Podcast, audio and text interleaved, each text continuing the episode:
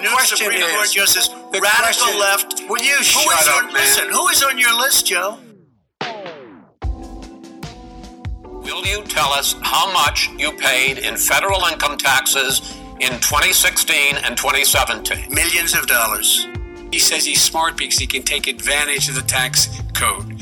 And he does take advantage of the tax code. I wear masks when needed. When needed, I wear masks. Okay, let me ask. I don't have. I don't wear masks like him. Every time you see him, he's got a mask. He could be speaking 200 feet away from it. He shows up with the biggest mask I've ever seen. Between 750 and 1,000 people a day are dying. When he was presented with that number, he said, It is what it is. Well, it is what it is because you are who you are. Are you willing tonight to condemn white supremacists and militia groups and to say that they need to stand down? Stand back and stand by. But I'll tell you what. I'll tell you what. Somebody's got to do something about Antifa and the left. You get the final word, Mr. Well, it's hard to get any word in with this clown. If it's a fair You're election, what? I am 100% on board. These people aren't equipped to handle it. Number one. Number two, Okay. they cheat. They cheat. Hey, they found ballots in a waste paper basket three days ago. The fact is, I will accept it, and he will too. You know why? Because once the winner is declared, after all the all the ballots are counted, all the votes are counted, that'll be the end of it. That'll be the end of it. This is America Unfiltered, a fresh, raw look at American politics, foreign policy, and media. With me, Liam Kennedy in Dublin, And me, Scott Lucas in Birmingham in the UK. Barroom Brawl, Dumpster Fire, World Wrestling Federation Fight, Schoolyard Fight, Car Crash, Train Crash, Shit Show, National Humiliation, A Disgrace, Unseemly, A Joke, Un American, Unhinged, Pathetic, Nasty. These are just some of the terms widely used in the aftermath of the first presidential debate as Americans struggle for words to describe it. The only thing we can say with certainty about this debate has to be in the negative. It wasn't presidential. It wasn't a debate. Scott, what was it? well, I think the best description was a dumpster, dumpster fire inside a car crash, inside a train wreck. But let's try to get a bit wider on this because the thing is, is that it was spectacle, which all presidential debates were. It was the type of spectacle which may have crossed the line into being uh, tragic and horrific. But after the spectacle, after the circus, someone's got to clean up the mess and figure out where the show goes next. And I think that there's two levels of this. I think the immediate level of this was is just damn all of them. You know, Donald Trump, Joe Biden, everybody is just dragging this electoral process in America into disrepute. But I, then I think it swung just a bit. And that is, is that if this was a train wreck, it was Donald Trump that blew up the tracks from the very first moment. That doesn't completely get Biden off the hook. He was rattled by Trump coming at him with attack, attack, attack. But I think a couple things happened. The first is, is that people started to see that Biden was reacting in large part because of Trump's interruptions, including the interruption of the moderator, Chris Wallace, disinformation, and the attacks on Biden's family. Which leads to the second thing. There were moments, and it wasn't in like the sound bites that initially came out, and indeed the ones that you might have heard at the start of this program, but it was in sort of wider clips that people started to point out, which was when Biden was able to speak to camera to the American people and not at Trump, he was able to make some points on issues. They weren't in depth, he didn't have time. But for example, the need to save Obamacare and prevent more than 20 million Americans losing their insurance. I think that will have rung with some folks. I think he did have a passage on the pandemic where he notes the death toll now above 205,000, more than 7 million cases, and then turns Trump's line against him. It is what it is because you are who you are. And I think this call for decency, equity, and justice around the social and racial issues raised by Black Lives Matter. Look, a lot of folks may not have noticed that, but for people of color out there, I think that rings as well. And at the personal level, there's a that inversion of Trump's attacks when he says, I stand by my son, Hunter Biden. right? And invoked, of course, his late son, Beau, and Hunter Biden, who's recovering from drug addiction. He made that very clear. You know, I'm not going to abandon him because of that. And it's notable that on social media, some folks are picking up on that at a personal level and, and responding to it. And then the other thing beyond it, which plays, I think, in Biden's favor, if only in terms of a victory by disqualification, is that Trump, because he brought nothing positive to the table, he was so focused on attack, it opened up the space, especially given his slip, that the one headline he gets out of this is this endorsement of white supremacy groups, including the Proud Boys, with the uh, stand back but stand by for action line, which turns Trump's tactic of culture wars against him. And, you know, Trump's on the defensive over that.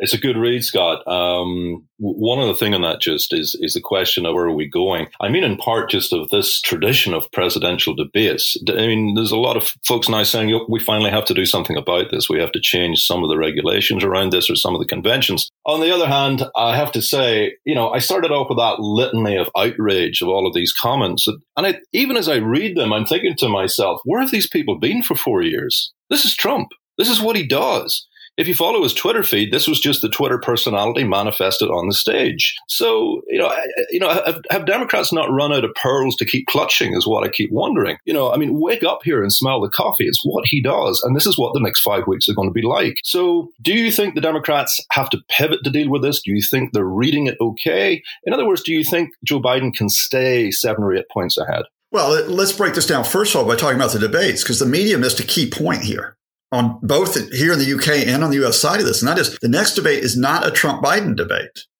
The next debate is the vice presidential debate between Kamala Harris and Mike Pence. And that's going to be a very different style debate. Pence is not Trump in his approach. Kamala Harris is sharper than Biden, although I thought Biden was okay. And that means that you're going to get possibly that look in for issues you know, as much as we can, but also the idea that this brings us back to some type of, as it were, exchange rather than just simply a Trump attack fest. Now we'll see where we are after that next week. I can tell you what's not going to happen.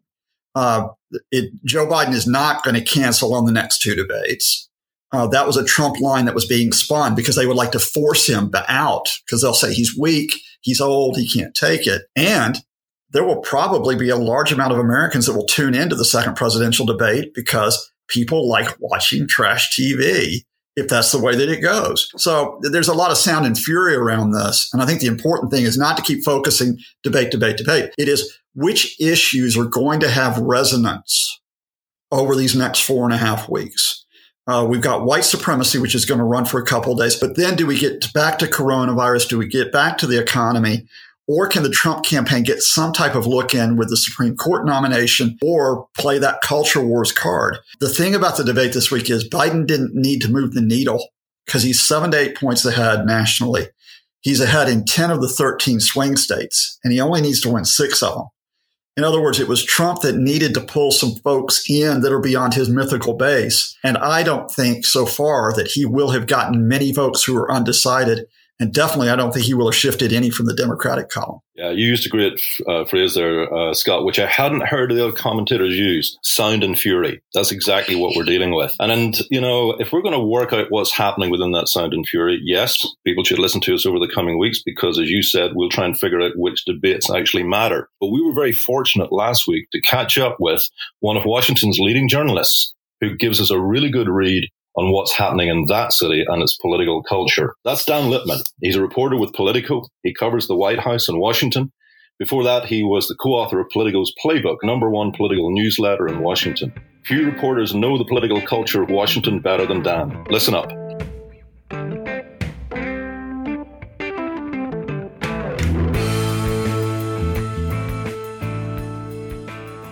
Dan, what is it like to do that particular beat as a journalist? It feels all encompassing because uh, it's a nonstop job uh, and it's constant reaching out to sources, uh, making new connections, uh, keeping alive my relationships with my current uh, official sources and my former officials uh, and people in the think tank community uh, and you know other influencers. Um, and it's also you have to promote yourself too. You have to um, sending tweets sometimes that I write myself to um, you know about scoops uh, of mine to uh, influential journalists so they can retweet them sometimes and TV bookers.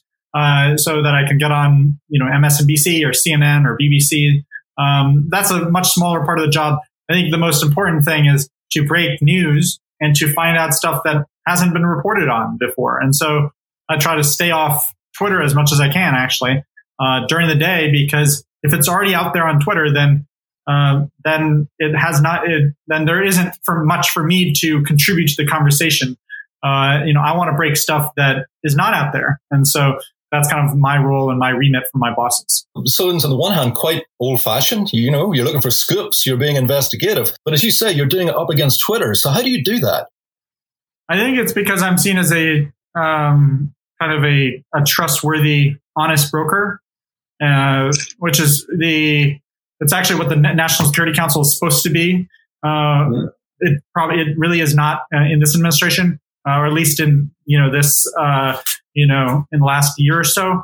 But the uh, the way I, I go about it is if neither side thinks that I'm conservative or liberal, or if they think I'm you know a member of the other party or their party or whatever, it doesn't really matter because I don't really I, I don't think in terms of oh, is this story going to help the Democrats or help Trump or help the Republicans or hurt them? It's more about is this a good story and um, is it accurate? And so that's kind of uh, the role I play in uh, the democracy here uh, and preserving it uh, in a time when it's definitely is under strain.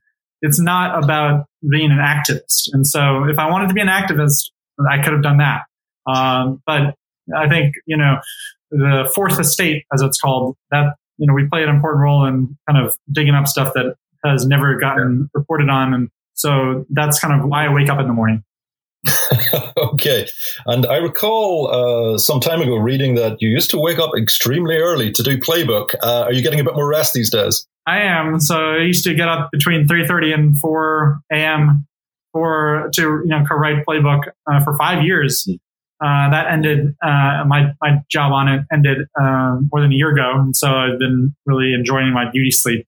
Playbook, I'm sure, is known by many of our listeners, but for those who aren't, it, it's the number one political newsletter in Washington. I think it's fair to say, um, and that means that not only do you are close to the ground, but I, I, assume that that gives you something that's gold uh, for for journalists, which is access uh, in this day and age. And I can't help wondering about what that access is like via via the Trump administration. So let me put it to you: you may not say this, but looking from the outside, that's a fairly dysfunctional White House. May I ask you, does it look so dysfunctional when you're up close? It definitely does in some respects, but there are still systems in place, and there's a number of people in the administration uh, who are you know trying to do the right thing uh, and are competent in their jobs.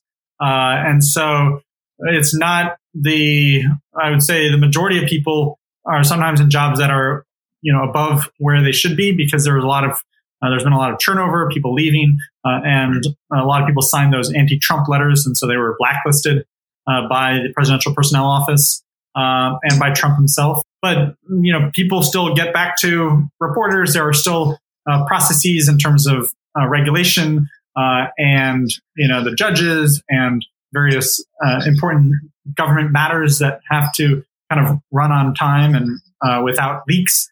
and so they are still able to get the the functioning the you know bureaucratic functioning of government proceeds apace, but there's still definitely a lot of chaos do you still have that type of relationship where you feel like I wouldn't never say trust, but at least there's an element that you can get business done by talking to government folks on both sides of the media equation, both for the sake of what you're reporting on and for basically trying to keep the politics organized.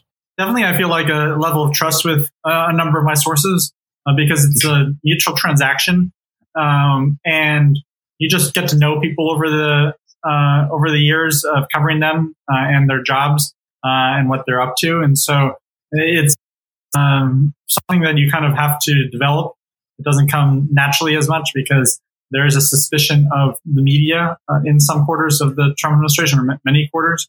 Uh, but you, uh, people recognize that both of us have jobs to do, and so uh, that's been able to facilitate stories and articles and uh, stuff that we kind of that our mutual interests align. Um, in terms of the functioning of uh, the you know government in terms of trust. Like a lot of people in the administration, they don't trust each other sometimes, and they, especially during a pandemic where you haven't even met, uh, if you're new to an agency and or a department you don't you don't know as many of the people. You don't go into the office very much uh, unless you're in the White House where you're kind of encouraged to go.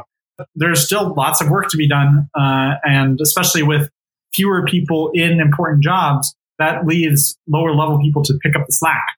Let me follow that up then. I mean, because a few, you know, at the start of the Trump administration, we had the whole thing about anonymous, about the groups within that would try to put pressure on the highest levels by leaking. But even putting that to the side, we have had a series of stories which are based not on former officials, but on officials who are still serving, who, even if unnamed, whether it be on immigration, whether it be on issues like healthcare, whether it be on the recent stories of what's been happening with the CDC and its guidance being suppressed by Trump's political appointees. I mean, to what extent is this unusual, which is the number of stories which have come out to reporters from serving officials who probably are just disconcerted by what they see as being the wrong trend of the government that they are officially an employee of. Yeah, I always want more of those stories. Uh, so uh, if there's any current officials out there, my email is just daniel at politico.com. Fair enough. And what's, what's also interesting was since I put my cell phone on my Twitter bio, I've gotten a number of good stories off of that. Uh, right. And so people just feel more comfortable signaling, uh, you know, through that secure app uh, or texting you uh, instead of reaching out by email or you know, by secure email. Uh, and so I almost wish I'd put that on there. I definitely wish I had put that on there five years ago when I first started Politico. Can I ask you a question in line with uh, the, those thoughts on, on, on, Washington today and the White House? Um, there is a perspective that uh, Donald Trump has taken something of a wrecking ball uh, to political culture and particularly to political institutions in the United States and to conventions. But looking at it from Washington, I mean, how broken are things? I mean, let, let, let's say that um, President Trump has to walk away in November, whatever that might mean. I mean, uh, what sort of state is the China shop in? Pretty broken down, actually. The there's the insurance companies are not going to be happy with the uh, uh, the bull in the China shop's uh, handiwork. Uh, and so there, there, a lot of civil servants have left the administration.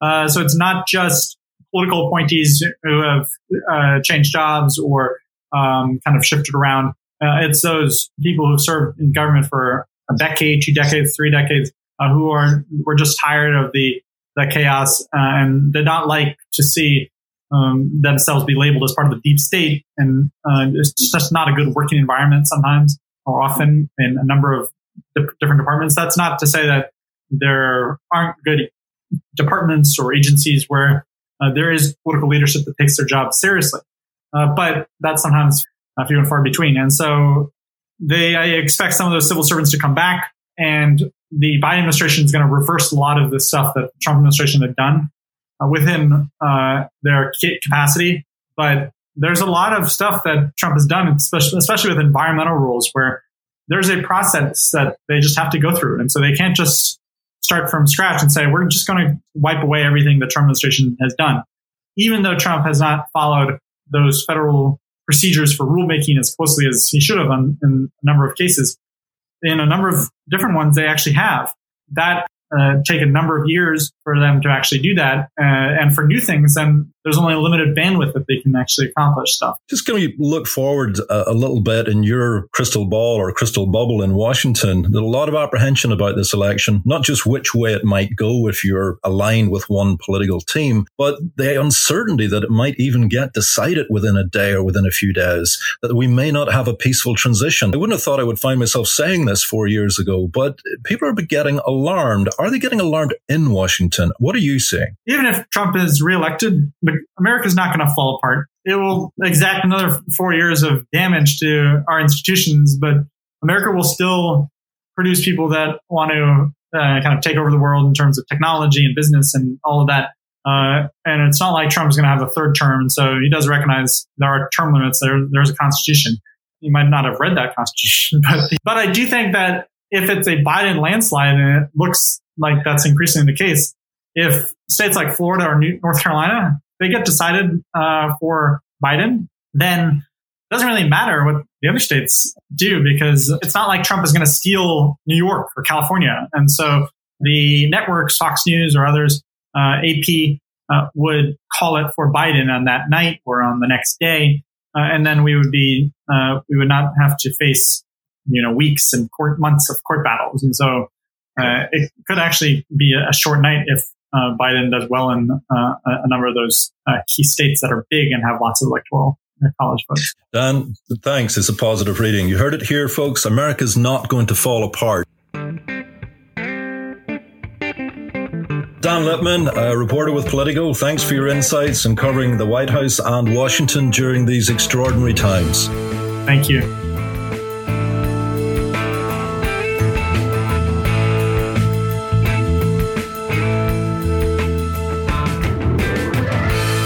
This has been the second episode in the second season of the America Unfiltered podcast. Thank you all for listening. Make sure you keep doing so on your favorite podcast platform. Stay up to date with us with the latest analysis and commentary via America Unfiltered on social media, the America Unfiltered newsletter, and of course the America Unfiltered website at ucdclinton.ie. Stay safe be decent to each other until we meet again.